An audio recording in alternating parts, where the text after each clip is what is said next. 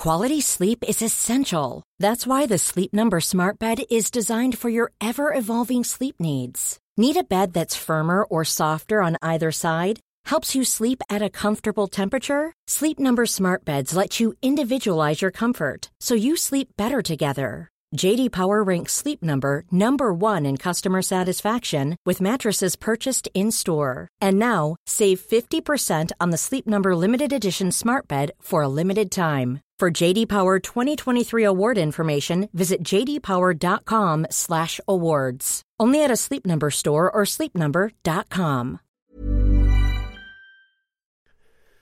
The following on podcast is proudly sponsored by Barbados Tourism. Before we kick off uh, the show, I just wanted to take a moment to remind you that the ICC Men's Cricket T20 World Cup final is taking place in Barbados this summer. This, by default, gives all of my fellow cricket fanatics the perfect excuse to go and book a holiday to Barbados in June and experience firsthand the euphoric atmosphere at the Kensington Oval, the cricket mecca of the Caribbean. If the cricket alone isn't enough to tempt you, then let me be the one to remind you that a trip to Barbados can also include leisurely strolls along the breathtaking coastline, mouth-watering flavours of the world-class Bajan cuisine, and of course, plenty of rum. Head to visitbarbados.org forward slash cricket today to book the trip of a lifetime to Barbados, the best place to be a cricket fan.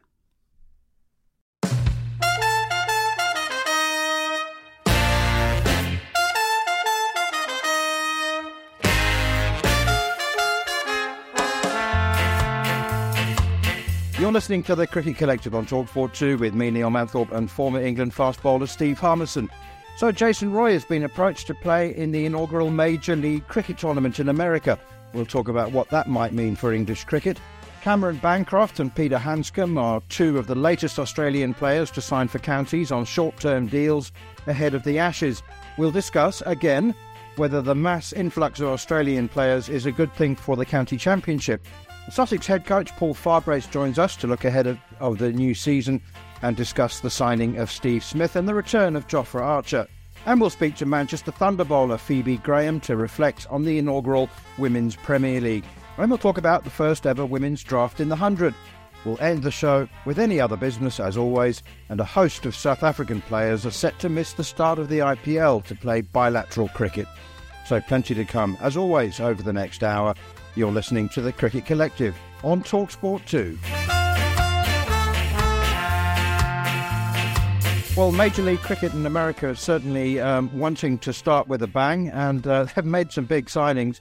Um, the offer to Jason Roy uh, of around $75,000 a game comes to a contract worth about £300,000 to play in that uh, inaugural season, Harmy, is fascinating. We heard initially that players with white ball only contracts might be released, um, given NOCs to play in the Major League Cricket. Then we heard that the ECB might attempt to block their participation, which will be tricky. Uh, it's a bubbling story.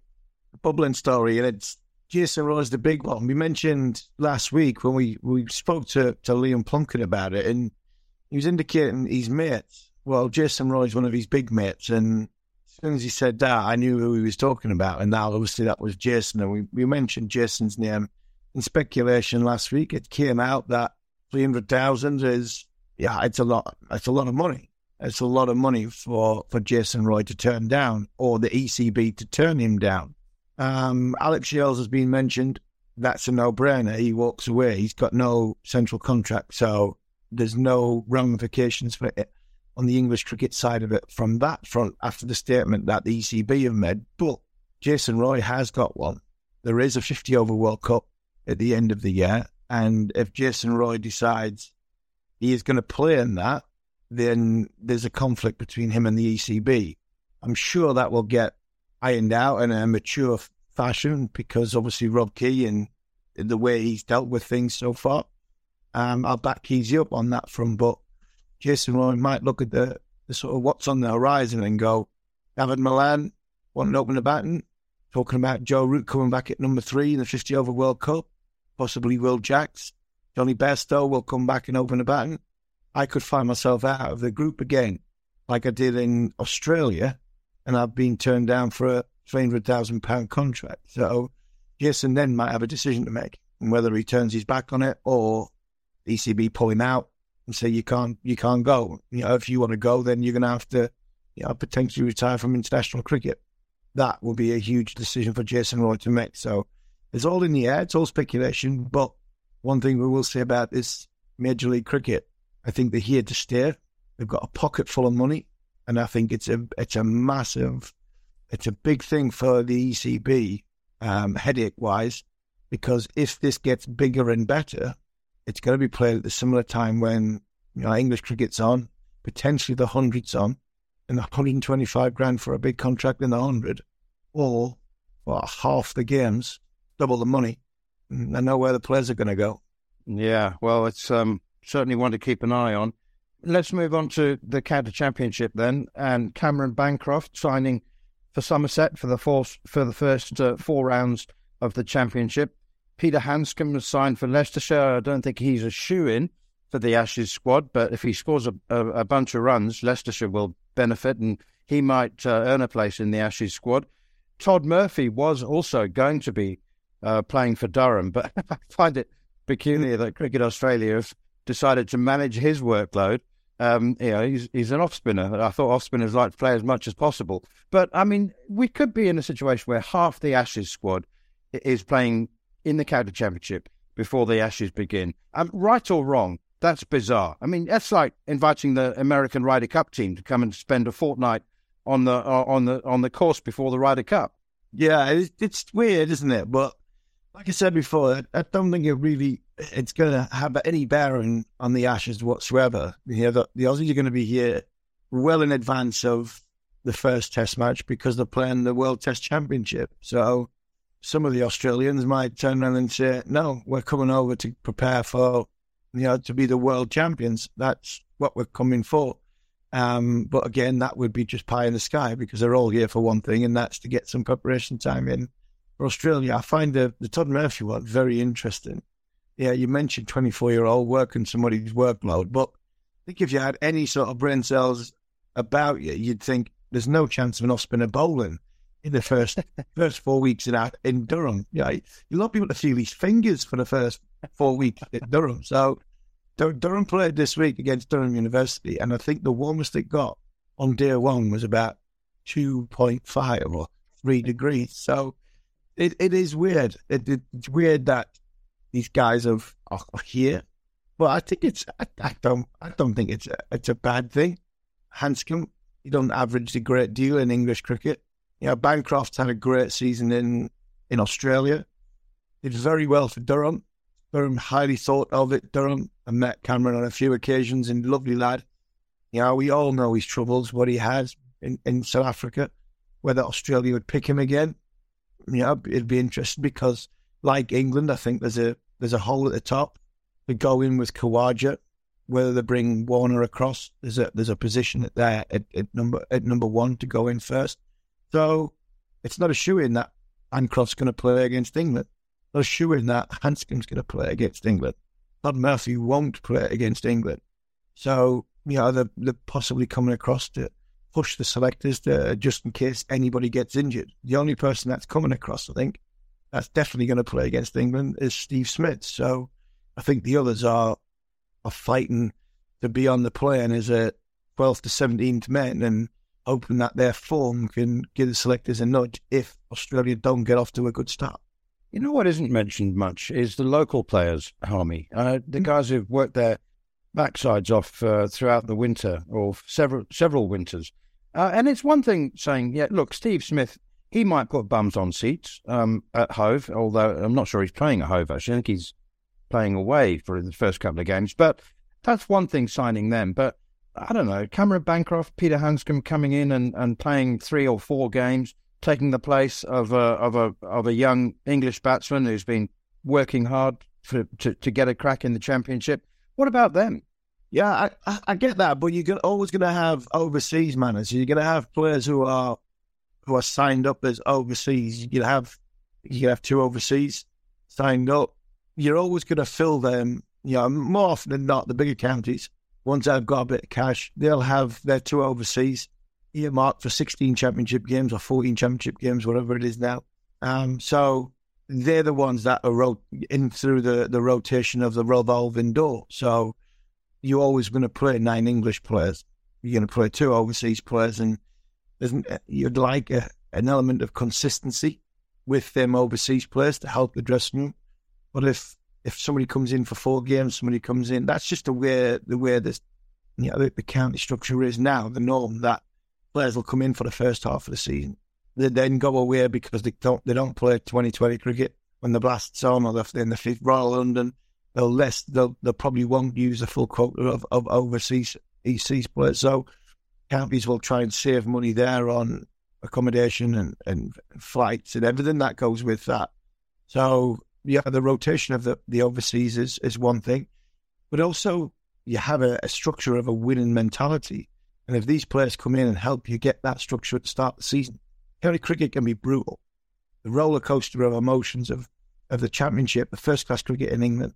So if you start well, you go on a you go on a run at the start of the season, you get on a crest of a wave, then you you know the season's uh, uh, has end up being a, a fantastic season for your county. If you don't start well, can be a it can be a chore, and then the, the dressing room breaks up, fractions go in a different direction. There's a lot of selfishness. Coach ends up getting sacked, so it's so important that your season gets off to a good start, and if you get the right overseas in, you have a chance. Okay, finally, which is something we spoke about last week, Jonny Bairstow um, needing some game time before the international season begins. He is aiming to play two county championship games for Yorkshire in May. Um, and I hear on the grapevine that um, he's um, bristling a little bit. Uh, the suggestion that he might have to open the batting Harmy, which is something that you said last week. I mean, how do you feel about Jonny bristling at you? Yeah, it's good, isn't it? He's talking about him opening the batting. Jonny says, I'm going to keep working for Yorkshire. That would be a message to the selectors to say, I'm not opening the batting. I've got no interest in opening a baton at all. You might think, you know, I could go in and fill Zak Crawley's role and, you know, not bothered about consistency and getting off to a good start and putting bowlers under pressure from ball one. I'm Jonny Bairstow. I've got five international, uh, five test hundreds last year. Uh, yeah, fair enough. Hold my hands up. Made a mistake. I got an injury. But if you want me to come back in, I see myself coming back in as a wicket keeper. So, heads or tails, Brendon, do you want to want to pick Ben Foakes or do you want to pick Jonny Bairstow? Because you've already got on record to say it. Jonny Bairstow will be in the team when he comes back. There was a massive message this week to say, you know, Jonny Bairstow is going to keep wicket for Yorkshire. That's Jonny Bairstow saying, I am not opening the batting. Simple as that. Absolutely. And just very quickly back to the MLC, the Major League Cricket you don't see a standoff at this point. You don't see the ECB calling the bluff of someone like Jason Roy and saying, "Look, it's one or the other. It's essential contract, and you're England. It's a World Cup year, or you can go and play MLC, but you can't have both." You don't see that happening. Not at this stage, because I think there'll be dialogue between both parties. I think Jason's the only one. Moeen is captain of his French, of his the Bears, and then obviously Birmingham. I don't see Moeen going just yet. But I think Jason might read the room and go, Am I going to miss out on this World Cup again, like I did in Australia? And then it could become an issue. Uh, but I think at this minute in time, I've got no doubt Rob Key will be talking to Jason Roy. If the offer's on the table, this is what's happening. I think they'll come to a sensible solution. But if it gets further down the line and closer to it, especially if the Americans go, because it's Liam, Liam Plunkett, and Liam and Jason are very, very close especially if it gets a bit closer and Major League Cricket go, give 350 or we'll give 400. All of a sudden, because Jason Roy is a huge draw, massive draw. You know, world world champion, 50 over world champion. He is a massive draw, I think, for the for the American League. Then it could become a standoff. And whether it gets messy or not, I'm not so sure. Would Jason have to retire? I don't think it would come as drastic to come to that point. Would the ECB back down? I would have said 12 months ago, no chance at all. I'd have said between Rob Key, the ECB, and the player, we might have a sensible solution. And fingers crossed it is because the last thing you want is to be a standoff and who wins, the player wins because of money on the table. And if he does that, I think it opens a door for the floodgates to, to, to really open. And he will be the first of many that do that. Okay, well. As I said, we'll be keeping a very close eye on that. Not just us. I think a lot of people will be. You're listening to the Cricket Collective on Talksport 2 with me, Neil Manthorp, and former England fast bowler Steve Harmison. Delighted to say that, uh, as promised at the top of the show, we're joined live by Sussex's new head coach, Paul Farbrace, who um, was rather optimistically, I think, um, hoping to play a practice game against Surrey a little earlier in the year, um, Fabi, and um, the w- weather not, not being kind. Yeah, it's not being kind at all. We, we've been very lucky here, though, that um, we have a marquee up on our practice area. So we have been on grass now for the best part of a month. But every time we've tried to play a practice game, it was supposed to be Hampshire last week, Thursday, Friday. That was washed out on Wednesday. Um, and we were due to start against Surrey yesterday, another two day game. We called it off on Sunday because of the outfield and ended up playing the Inter Club 40 over game yesterday. Glorious sunshine, fantastic. This morning I walked up the road in pouring rain. So you can't win, can you, in this weather?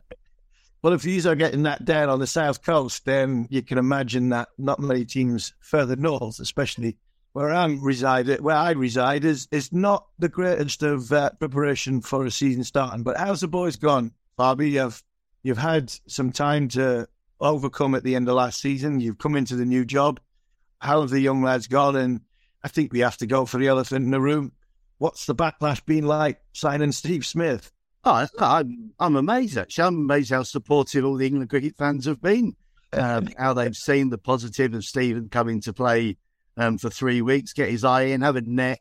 Um, you know, I promised him if he gets out, we won't appeal. The others won't appeal. We'll let him bat again, uh, and he can have two or three innings, a bit like Sachin growing up on the savannah in Mumbai. Look, look I mean, you, you, and I are both passionate about England cricket and about county cricket, and you know, there's nobody more passionate about England winning test matches and winning the Ashes. And like you, I've been excited by what I've seen from Baz and Stokesy and, and Rob Key over the winter, know, the way they played the cricket. But look, I, I want England to win the Ashes. There's no doubt about that. But the, the opportunity to get a player like Steve Smith into your dressing room for a month when we've got a lot of very talented young cricketers who, let's be honest, don't know how to win.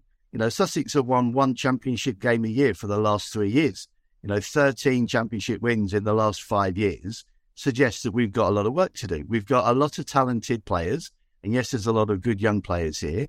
But the, the first thing is we've got to start talking about young players and start talking about their professional cricketers who we expect them to win. And I've talked a lot about the expectation of winning. So the opportunity to add a world class player in Steve Smith, whose practice ethic is second to none to being around our dressing room, is a great opportunity for us as a club to help our young players develop. And if on the knock on from that, you know, someone like a Tom Haines has a fantastic time working with Steve Smith and that accelerates his learning to get into the England test team, then Steve Smith is actually doing county cricket and English cricket a huge favour. And, and look, the other aspect of it is Steve first played for me at 17 in the Kent second 11 uh, when Matthew Mott was with me on a, an overseas exchange deal with New South Wales. And I tried to sign Steve at 17, and his dad told me that he would play for Australia. And at that point, he batted seven, bowled leg spin. And I said, Oh, that's a big shout. And his dad obviously knew more about his son than I did, to be fair. I don't think anybody can have a legitimate argument against uh, signing Steve Smith, and and he'll put bums on seats. Uh, let's be completely honest. But but the thing is that half, at least half the Ashes squad, Australian Ashes squad, are getting a gig. There's Cameron Bancroft and and Peter Handscomb and I mean, you know, the county seem to be queuing up to sign them. So it does seem does seem slightly odd, Bobby, doesn't it? Uh, look, Neil, I, I completely agree. And, look, maybe if I wasn't sat here as head coach of Sussex, I might be saying what are Sussex doing. But I, I, I am and I'm. It's always come across. I'm a massive, passionate supporter of county cricket. And last year, you know, I was defending county cricket to the hilt, saying every time England lose away, it's not county cricket's problem. You know, we we know that when we go overseas, and ever since Harmy's been toured with England, finding fast bowlers to win games overseas has been a tough thing for us in English cricket. And our record away from home is not fantastic by any means. But what, what we have got to do is to say that if, if we want county cricket to be the best version it can be, we want the best players from around the world coming and playing county cricket. And we can't have them when it suits us and not when it doesn't suit us. We, we have to be consistent with that. So English county cricket has always been a bit of a finishing school for a lot of overseas cricketers. You know, the amount of cricketers going, you know, let's go right back to when I first started watching the greats of Glenn Turner and Barry Richards and all these people, Viv Richards, you know, they lit up our county game. And, and you know, we're, we're talking in, in the moment about a world where we want more diversity and inclusion. We want more openness for the for the game of cricket. There is no better opportunity than to bring players from different cultures and different backgrounds into county cricket. And, and as you say, get people watching county cricket. You know, I've already had a chat with um, Claude Henderson at Leicester. He said, "Oh, thanks for signing Smudge. You know, that'll put a few people in our attendance at Grace Road for the four day game. I hope it does. And genuinely hope it does. We played Glamorgan here in the last game that Stephen can play for us. Marnus Labuschagne will be playing in the opposition. Oliver Robinson will be playing for us, hopefully. So you know, that, that will set up what could be a fantastic four day game here at Hove. You hope a lot of people come and watch it, and you hope a lot of people get excited by county cricket. So, you know, the county fans that were complaining last year that Straussy wanted to cut county cricket and county cricket wasn't important, I think by us counties signing the best overseas players in the world, and there's there's another bloke here who ain't too bad as well in Pujara. You know, he, he he's not the worst player either. So, you know, when you have the best players playing county cricket, I hope that we're doing our bit, all of us as county clubs, to make sure county cricket's alive and well. We want our best young players to learn from the best players in the world. And, you know, Stephen is a great opportunity for us.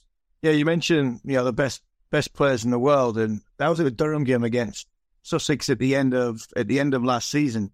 And I found myself, Fabio, I found myself looking at some of these young players and going, he'll play for England. He'll play for England. And it wasn't just the Tom Haines. Yeah, I can think of young Alistair Oh, I can think of Charlie Tear. I was I was like, wow, this kid, his hands were excellent. Batted beautifully. Yeah. Stanley in the field when he got out, he got he got 30 odd against a good good spell by Matty Potts. And I had, a, I had to have a double look. I thought he looks about 10. And I'm like, he's nine, actually. Yeah. you mentioned before about learning how to win, signing players like Pujara and Smith, I remember during my time, you know, my first ever captain, David Boon, I'm playing with like Tashim Narayan Chanderpaul, but also a 20 year old Simon Katich. And Mike Hussey without played, he hadn't played Test cricket when he was at Durham. These players completely transform a dressing room. They completely transform the way to think when you're you're trying to teach young players what they think is right and actually what is actually right for the game of cricket. So I've never been a believer that the Australians coming over is a problem. Steve Smith having three games for Sussex can have no bearing on the Ashes whatsoever. He averages 60 in England. So having Pujara and Smith in the dressing room, do you, what are you trying to tell your young players that are different messages than what you were saying them before? Yeah, I, I, I'm a massive believer in the players learn from players. You know, I, I know from uh, having you around. I, I remember a game, Yorkshire second team, Durham second team. You came to the game um, just outside Middlesbrough, and you came to the game for some treatment, and you sat and chatted to some of our bowlers on the balcony at that game, and the learning that those players got was huge. You then mm. came and played on loan for us a little bit at Yorkshire, and again, our fast bowlers gravitated to you. Well, who do they want to listen to? They want to listen to you. We had Jason Gillespie as coach, and it's just I've always said players learn from players. They don't learn from coaches. Players learn from watching, learn from listening, talking to. So you know, I always used to say at Warwickshire when we had Dom Sibley, Ollie Stone, Chris Woakes coming back from international duty, and they were talking about the series they just played or the series coming up. Sib's talking about getting into the England team, coping with the media, working with Ben Stokes. Wow, how impressive Ben Stokes was at practicing and training. That rubs off on the youngsters like Rob Yates, Dan Mousley, you know, Henry Brookes, the lads that Sam Hain, the players that are there that want to play for England. And I want the same to happen here. You know, I want Ollie Robinson coming back. Jofra Archer was here on Friday, bowling in the middle with the lads. Tymal Mills is around. Steven Finn is around. Unfortunately, you know, Finney's got this long term injury. But when you have those players around, us coaches, all we do is nudge your best young players towards them and say, mm. go and sit with them, go and have a coffee with them, have a bit of food with them, practice with them, ask if you can throw at them occasionally, and just just lap up. How do they practice? How do they prepare? Cheteshwar Pujara's not the most talkative. He's not, you know, he's not going to be loud. But what he will do is he'll show how many balls he hits every day, how hard he works to achieve a hundred Test matches as an Indian international cricketer. You know that the pressure that they play under is huge. You know, Smith, hundred Test matches. He's just turned the Australian team around in a one-day series and a Test series against India through his captaincy and his drive and his dedication to his team. And if he comes in with that for a month with us, our, our players, if they don't learn from him, they've missed an unbelievable opportunity. So for me, it's it's not just what they say, it's what they do, how they do it, how they practice, how they prepare, and what an opportunity. Ali Orr, you've mentioned there, Tom Haines, you've mentioned there, Tom Alsop is another fine player. Dan Ibrahim, just been on the England under 19s, England Young Lions tour, outstanding young cricketer. Charlie Tear. These lads have got an opportunity to lap up two of the best players in the world in their environment for a month. It doesn't get any better than that. Just going to pick up on two players you mentioned there. Um, so, two questions, if I may. Do you have a long term plan to manage the workload of Jofra Archer, or do you take it week by week when he comes back from the IPL, sort of see how he's feeling on a day to day basis? And secondly, what did you make of Ollie Robinson telling BBC Radio Sussex last week that uh, Australia could get a good hiding in the Ashes? Oh, well, I, I love that actually. To be fair, we we, uh, we went to watch the Brighton Crystal Palace M23 derby, and the the guys from BBC Radio in Sussex asked him just before kickoff at half time, can you just come and say a few words? And he, he came back up when he'd finished. And I was there with Tom Clark and Tom Haines as well. The four of us went to watch the game and he came back and I said, Go all right. He said, Yeah, great. And then the next morning I read the headlines. Yeah, we're going to give him a good hiding. And I was like, fantastic. Isn't it great here? An England cricketer talking positively about winning and not just saying we want to compete. You know, look, you, you set yourself up to a certain extent, don't you, when you come out with big things like that? You know, it's a bit like where he used to say we're going to beat them 5 0. You know, I've heard Harmy saying that they're going to win 5 0 this year already, which I'm, I'm all over. I think it's a good lesson for any cricketer that, you know, when you when you talk openly like that, you know, you, you leave yourself open if it doesn't go against, if it goes against you, if it goes well, what a great prediction. Let's say that he's absolutely right. In terms of Jofra, um, we saw Jofra on Friday. That's the first time I've seen him at the club in my time here. Um, he'll go straight from the IPL um, to the Ashes series. I don't think we'll see a great deal of Joshua, but you know he, he's always got the home here. He's always got the base here. He's got a great link with our medical staff and our support staff, and, and they'll always look after him. And I think he appreciates that, and it's a it, it's a relationship that works well. But you know the, the way that the world is now, Neil, in terms of you know franchise cricket, um, you know straight into a, a Test match series um, and if England can get him right and he gets enough overs between games in the IPL with a red ball to make sure he's got his, his spells up, then you know there's no reason why he can't go straight into the Ashes and, and play a big part in uh, in England, giving them a good hiding. yeah, give them a good hiding. Yeah, there's no. I, I didn't have a problem with young Oliver saying that. Um, again, I thought it was a it was a, a McGrath moment, and yeah, good on him. He, you're damned if you do and damned if you don't. He's had some stick. He's had some stick off off the media. So why not? Why not say say what he feels there? But just to finish on on Sussex Fabi, um, you mentioned a losing mentality. We've got a, yeah, a lot of young lads being sort of put together. Now they've got some direction um, when it comes to some senior men. Where do you see um, Sussex being in, in six months' time? Because you have got a lot of young lads, but you're a year older, a year wiser, are you expecting big things, or is it a case of we're on a project of a three year plan and we're in the middle of it? Well, I, have been really specific from day one. I, I expect to win. I, I, haven't come here to just enjoy South Coast for a couple of years and sit in the deck chair. I've come here to win. And, you know, I, I, I want to win. And I, I've made no apology for talking up the level of expectation. And, you know, I've set, and it's on our whiteboard up in our viewing area, promotion to Division One is 225 plus points. Uh, we've got to win eight out of the 14 games, and that's all I'm talking about. And um, if I came here, Stephen, and said, Let, us try and win three or four games this year, let's up it next year," I'm giving the players a, a you know a get out before we even start. So yeah. you know they're professional cricketers. The key that you said there is they're a year older and wiser.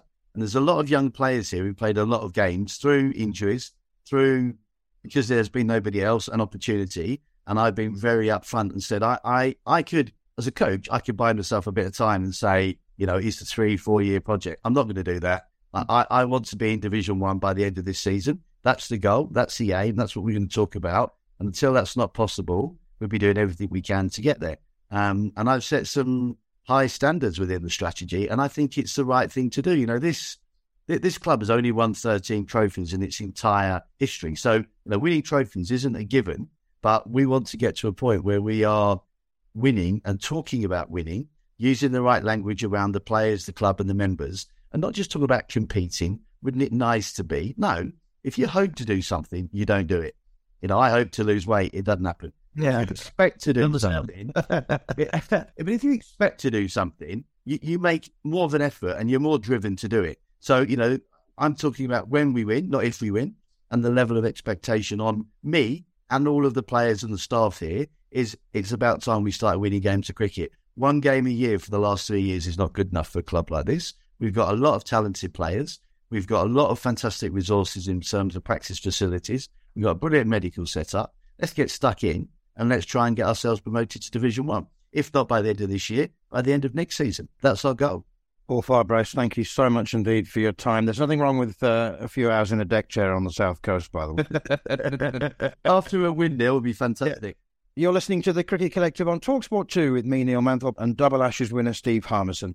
Next up, we'll be joined by Manchester Thunder bowler Phoebe Graham to look back at the final of the WPL, the Women's Premier League, and reflect on the first ever draft in the Women's 100.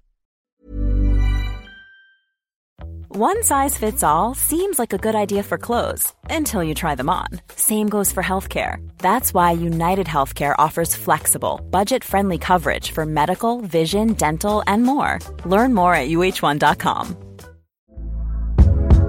Hey there, it's Michelle Norris. I'm host of a podcast called Your Mama's Kitchen. When I travel, I'm usually looking for a way to find a taste of home when I'm not at home. And one of the things I love to do when I am at home is entertain. And Airbnb allows me to do that. When I was in California recently, I rented a house that had a great kitchen. And when we were sitting around the table, we we're all thinking, we're in someone else's house. Someone could be in all of our homes as well.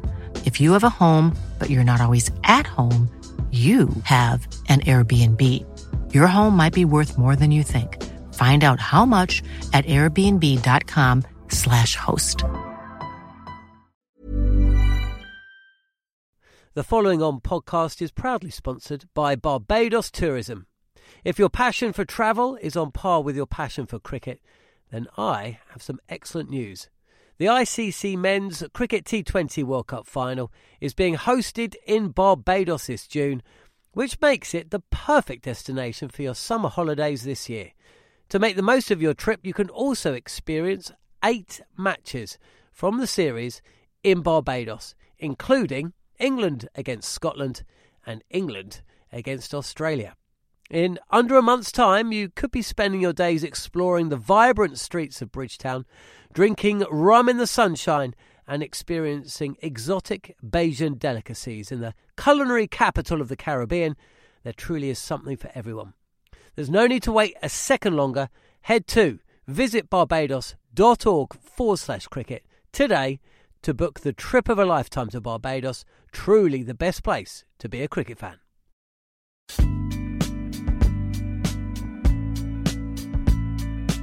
You're listening to the Cricket Collective on Talksport 2 with me, Neil Manthorp, and former England fast bowler Steve Harmison. If you've missed any of the show or you wish to catch up, you can download the podcast from the following on feed, now available via the free Talksport app or wherever you get your podcasts.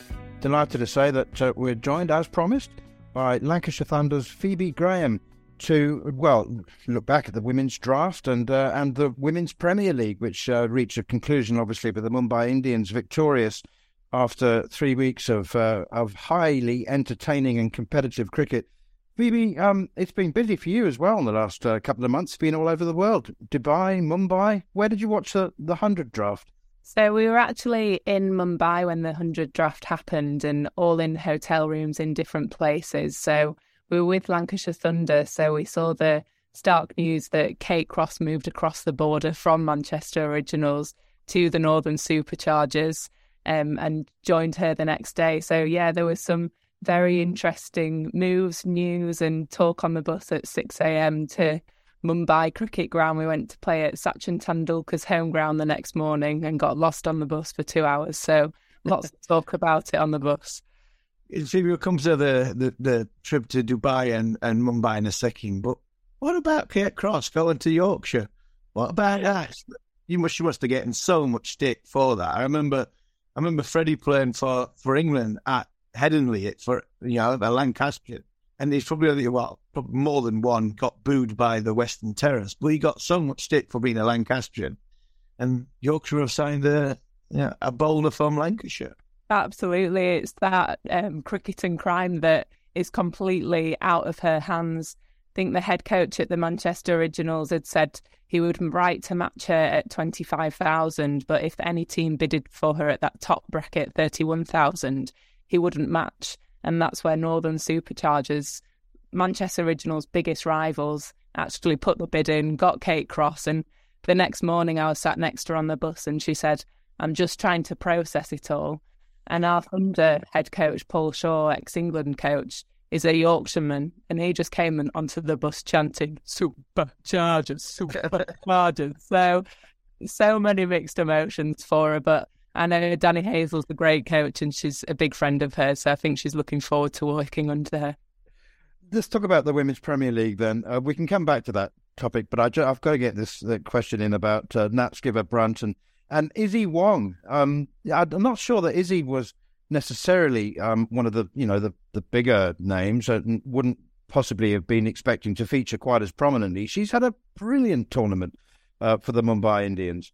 Yeah, it's been outstanding for players like Issy Wong. I think she went for the lowest tier bracket for Mumbai Indians as one of the last picks on the draft. And because of her pace, which makes her a unique point in the game, she managed to get a place on the 11 in the starting 11 and took the first ever Women's Premier League hat trick, as well as taking three in the final. So she's really made a huge name for herself, and she was always on the brink of that T20 World Cup squad.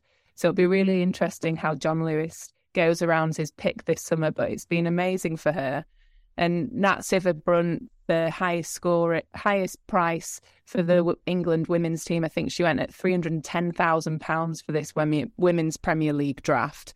She just showed her worth in the final, playing a very sensible, well-timed innings that was just absolutely brilliant, taking the team home and getting Charlotte Edwards the cup. The Mumbai Indians become the first women's Premier League champions. So yeah, incredible for a lot of the English girls that were out there and able to experience it. It was one hell of a final, and sometimes the low scoring finals are the best. Yeah, yeah, they are. And I'm interested about Issy Wong because Phoebe, in the last sort of four or five years, women's cricket's gone to a whole new level. You know, the hundred for me has been better for the women's game than it has for the, the men's game.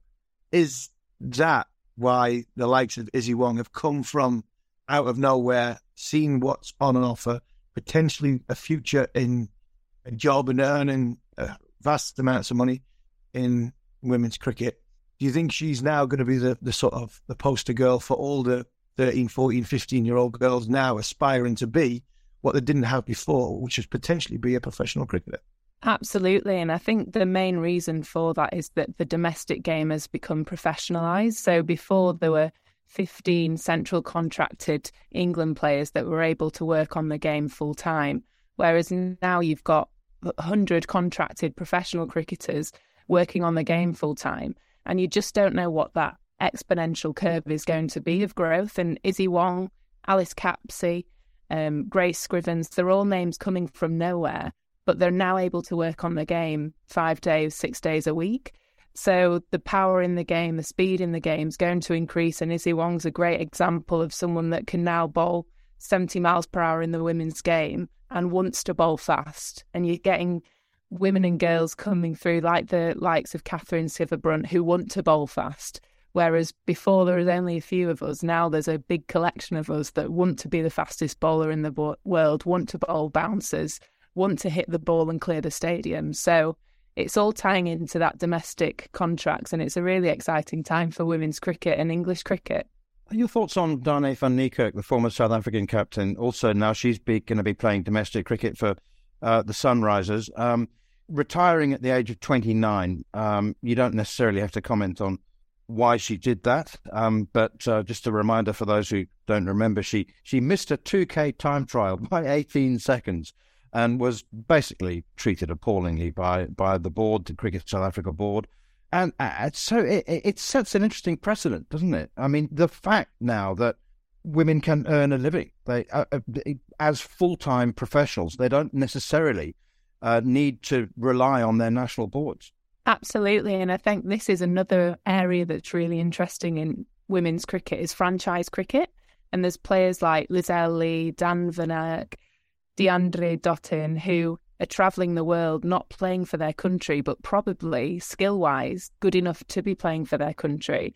South Africa have sent presidents with the professionalism in terms of her not being in the team because of that T- 2K time trial. I think very unfairly, but who knows what's going on behind the scenes. And it just shows where they're at with their professionalism and it sets a bar for the rest of the squad going forward. So it's a whole new world that's opened up to women cricketers, and hopefully, countries like South Africa, um, West Indies don't lose out on some of the best international players because they want to go and play franchise cricket around the world. Maybe talk about the domestic game. Your season's upon us. It's freezing cold. So, what better place to go is Dubai and Mumbai to get prepared for standing in the freezing cold. How did that trip go? How are Lancashire standing at this minute in time? And I think more broadly, where do you see the overall women's game going over the course of the next six months of, of when the sun comes out and we can call it our summer? Yeah, but the squad's looking brilliant. We've um, been on quite a journey of the Lancashire Thunder. We were a very young squad to start with and learning the ropes and lost more games than we won, if we're completely honest. But we've made a few good signings this year in Naomi Dattani, Fi Morris, Tara Norris myself came over the border last year and the group's just balanced out and the standard of things like the fielding, the growth of partnerships, the bowling attack. We look like a different team and it's exciting to be part of. Our cricket fixtures have doubled this year from a domestic perspective. So rather than training all week and playing one game on a weekend and feeling like a club cricketer, I think it's really going to start feeling more professional playing two, three games a week, which is more in line with the men's game. So there's going to be a really exciting build up in first game April the 22nd against Southeast Stars at Emirates Old Trafford. And the Ashes starts in June, July. So there's going to be some real hunger for competition for spots. I think majority of the England girls are with the domestic teams for that period to really strengthen the domestic game and also give them game time. So we'll see some more stars come through, I think, in those couple of months, which will go on and play in either the Ashes or the 100. So, really exciting time for women's cricket. And the way our domestic leagues are shaping up as well gives people the opportunity to really, truly compete like athletes now. Phoebe, thank you so much for joining us. Um, it's been um, greatly appreciated. I have to say that the growth of the women's game and the rise of the women's game is one of the most exciting aspects of, of cricket. Um, uh, and and just just when you think that you know the game can't get any more exciting, and old dog like me gets so excited about you know the the fact that we've got a, a whole new wing of, of the game, and you know it is half the world's population. So um, that my only re- regret is that it should have happened many many years ago. But it really really uh, very best of luck for the summer, and we'll be keeping tabs on you. Real, thanks a lot. Lovely to see you all. You're listening to the Cricket Collective on Talksport 2 with me, Neil Manthorp, and Durham Hall of Famer, Steve Harmison. Right, let's uh, discuss briefly the 100 draft. I don't know which uh, stories stuck out for you, Harmy, but um, um, I thought the process was slightly confusing. Uh, some some big names unsold: Babar Azam, um, Mitchell Starc withdrawing on the eve of the draft. What what other stories come to mind for you?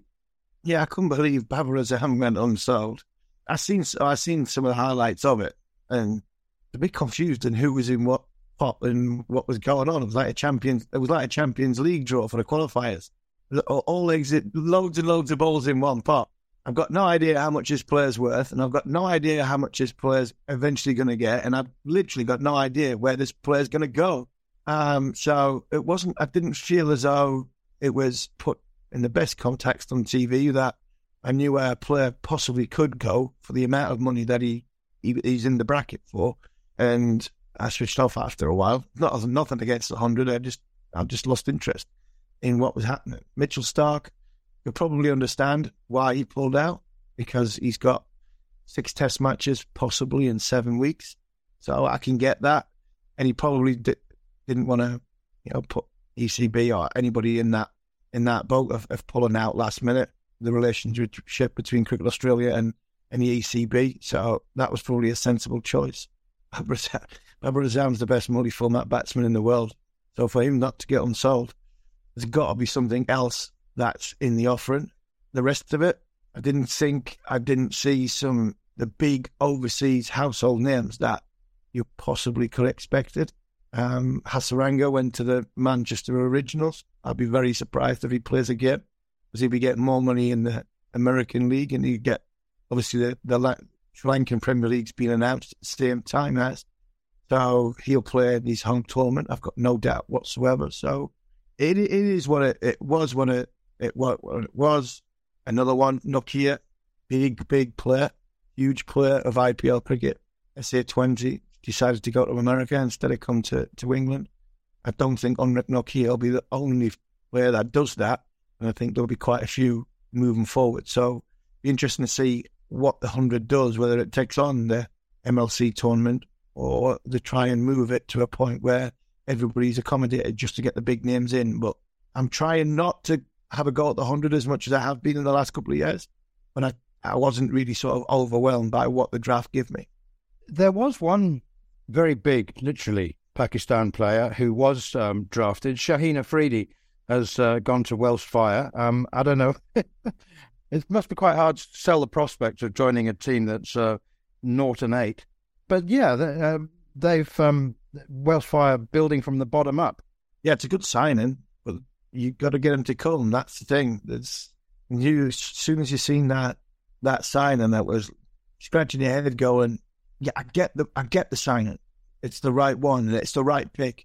They had first pick and it was the right pick. But that's on paper. And as we know, Manners, and you've done cricket for about 150 years, cricket's not played on paper. You know, you look at the Australian bowling attack that's coming for the Ashes on paper. Mitchell Starc, Josh Hazlewood, Pat Cummins, Cameron Green, and Nathan Lyons. A fantastic bowling attack on paper.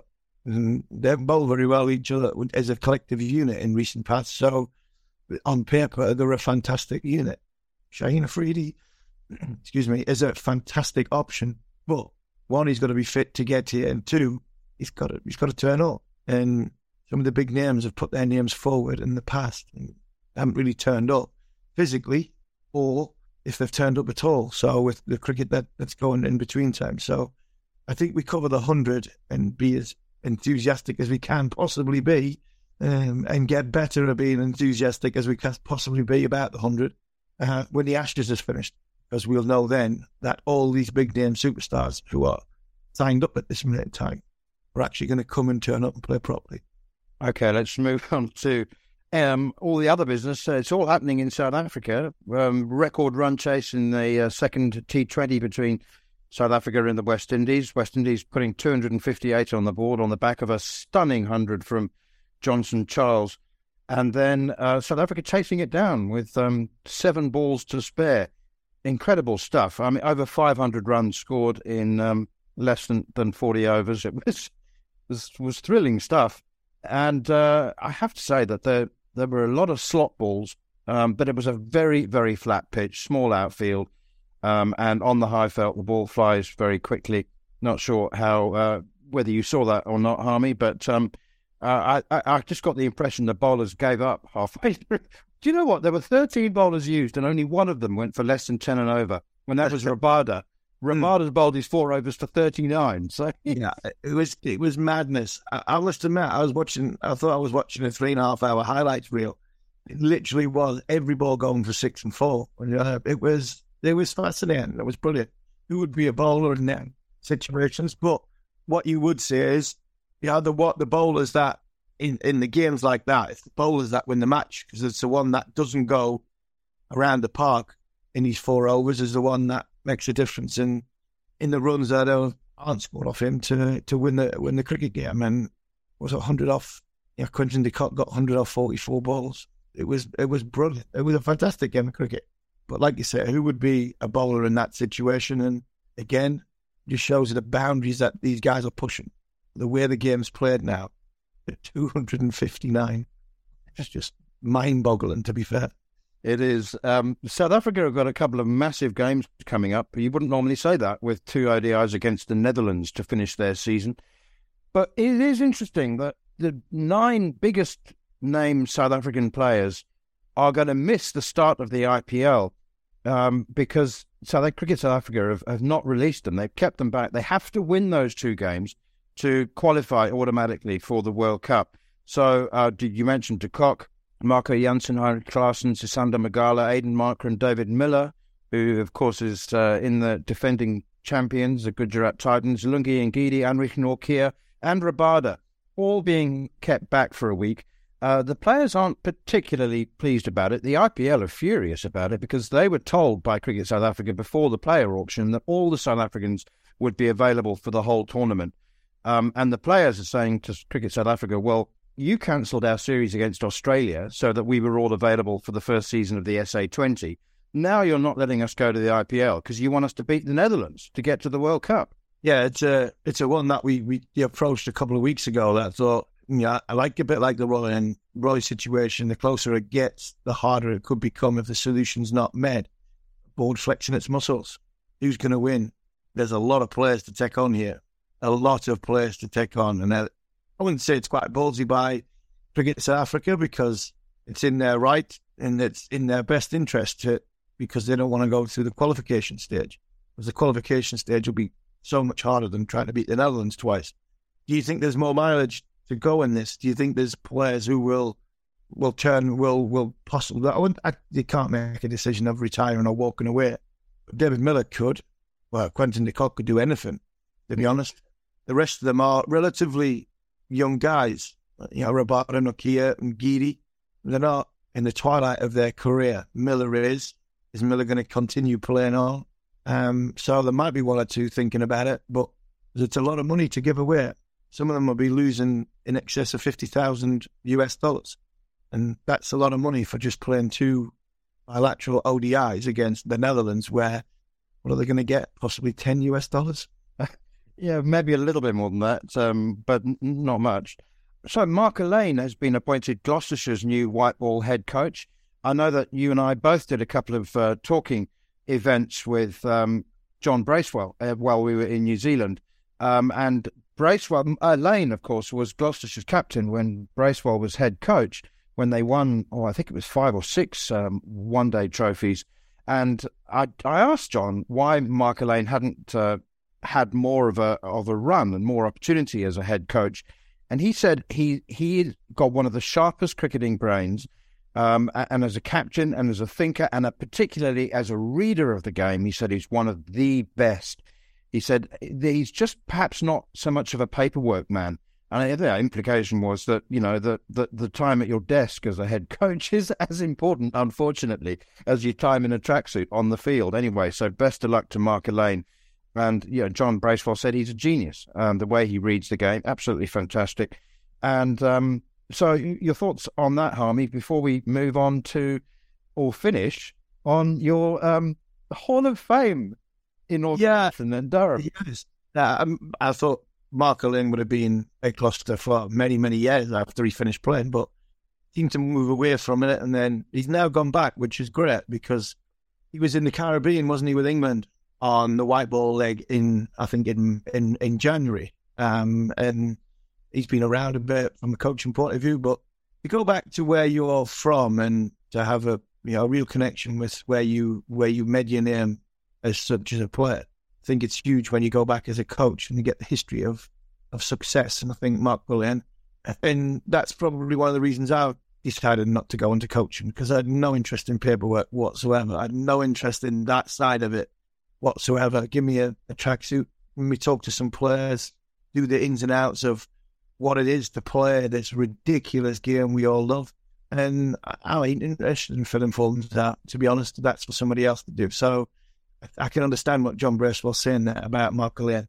The other night at Durham, it was it was magnificent. Um, there were some great old timers there from when Durham, some great videos from when Durham first came on the scene in 1992. Some ridiculous haircuts. I was taking a look at John Morris. I was with John Morris the other night, who played for England, he's on the Tiger Moth with David Gower, who has now got, he's got more hair, hair on the back of his hand than he has on the top of his head. To see the comb over of, of, of Animal all them years ago, he got some stick the other night when uh, we did a Q&A, but it was just, it was, it was brilliant. And uh, one of the younger guys was there who's just retired from, from international cricket and Kyle Coetzer finished with Scotland, 38 year old, great servant to Scottish cricket, great servant to Durham as well when we were successful in winning. But the Hall of Fame at Durham, you had to be retired five years. We are now 31 years into our you know short first pass history. Uh, we've won a few trophies. We've had some success. Geoff Cook was the first person that was inducted, which was self-explanatory because the whole ground should be named after Geoff Cook for what he's done since he was there in 1991 and really getting it off the ground. Um, followed by Dean Jones, the late great Dean Jones, whose wife sent a lovely letter. It was a honestly, it was a lump and throat sort of moment. Dean Jones was only there for one year, but he made such an impression on the club. Um, and then Simon Brown, myself, and Collie all were inducted, followed by the great man David Boon, who we see in New Zealand. My first ever captain, three years he taught Durham how and what it was like to win off the back of basically doing exactly the same with Tasmania um, all them years ago. And we couldn't get to him, and the ICC wouldn't let us get to him in, in New Zealand to do a, a three minute video for the night. So we asked him to send over his thoughts on his time at Durham. I think it was 32 minutes long when uh, he finished finished up talking. It was, it was some of the stuff I've seen. Some of the stuff that got unedited. uh, it was brilliant. He loved his time at Durham. You know, we told the story about when it was snowing and he was 38 year old. He'd never seen snow before in his life. I remember him rang the dressing room when he lived up because he lived up on top of the hill at Consett, and he rang the dressing room. This is day one, first day of the season. He's rang the dressing room at half eight in the morning. What on earth is this? And he was like, "We mean it's snow. We were from the northeast of England." And he said, "I am 38, 38 year old. I have never seen snow in my entire life." And then went on to say the fact that right, I live on top of the hill. If I've never seen it, I've never driven it, so I'm not driving. Somebody come and pick me up. And then he finished it by pref- preferably not you, because I wasn't the best driver at that time. Your kids would argue I'm not the best driver now, as you've noticed, man, as in New Zealand. So it was just a great night. It was some old faces, Callum Full from the championship winning side, Gordon Muchall from the championship winning side, and you know the great man Otis Gibson was there as well, who um, has got a big job coming up with Yorkshire. So all in all, it was a, a fantastic occasion to have with our families. I had my family there. Collie had all his kids, know, his kids there. Uh, there were, it was a, a brilliant night. Um, celebrated well, and we all got our the awards of uh, Surrey and and the chairman. So history in one night was was huge, and it was a great first year of the Hall of Fame, which hopefully will go on for many years to come. And then we'll raise a glass to uh, to Durham and uh, many many years to come, as you said. I thought you were a great driver in New Zealand until you took a shortcut down that pavement. Um, Andy, the traffic light got in the way. It was the, it was the right it was the right path. I seen it. I seen a window of opportunity, but the traffic light and then about fifty yards on the wrong side of the road was always going to be a challenge. But we managed to get there. We got there safe and sound. And just to finish on Durham, We've heard from Paul Farbrace. He said he wants to win the second division of the championship. Said he wants to win. Um, my tip, and I'm sure we'll get them for in, in a couple of weeks, in the next couple of weeks. But looking at the Durham side, who were all there, I think Durham have got a great chance of winning the second division of the championship because when you look at it, I think Sussex have got a very good side. We're year upon year getting better. Yorkshire have got a very, very strong side with Jonny coming back. But the bowling attack that Durham potentially could have for the start of that season, I think might just be the ones that get some in and around that promotion challenge to get in the first division. You've been listening to the Cricket Collective on Talksport 2 with me, Neil Manthorp, and former England fast bowler Steve Harmison. If you've missed any of the show or you wish to catch up, you can download the podcast from the following on feed. Now available via the free Talksport app or wherever else you get your podcasts. We'll be back at the same time next week and we'll hear from a whole bunch of Surrey players ahead of the start of the new season. But for now, this has been the Cricket Collective on Talksport 2. The following on podcast is proudly sponsored by Barbados Tourism, and this is your gentle reminder that Barbados is the best place to be a cricket fan. With eight matches from the ICC Men's T20 Cricket World Cup Series taking place in Barbados this summer, including the final, you can experience the summer of a lifetime by booking today. Aside from immersing in world class cricket in the sunshine, Barbados is the dream destination for all travel enthusiasts. It is where adventure meets paradise, the culinary capital of the Caribbean, and better still, the birthplace of rum. If you're keen to unite with cricket fans across the globe for what is set to be an unforgettable summer, then head to visitbarbados.org forward slash cricket today.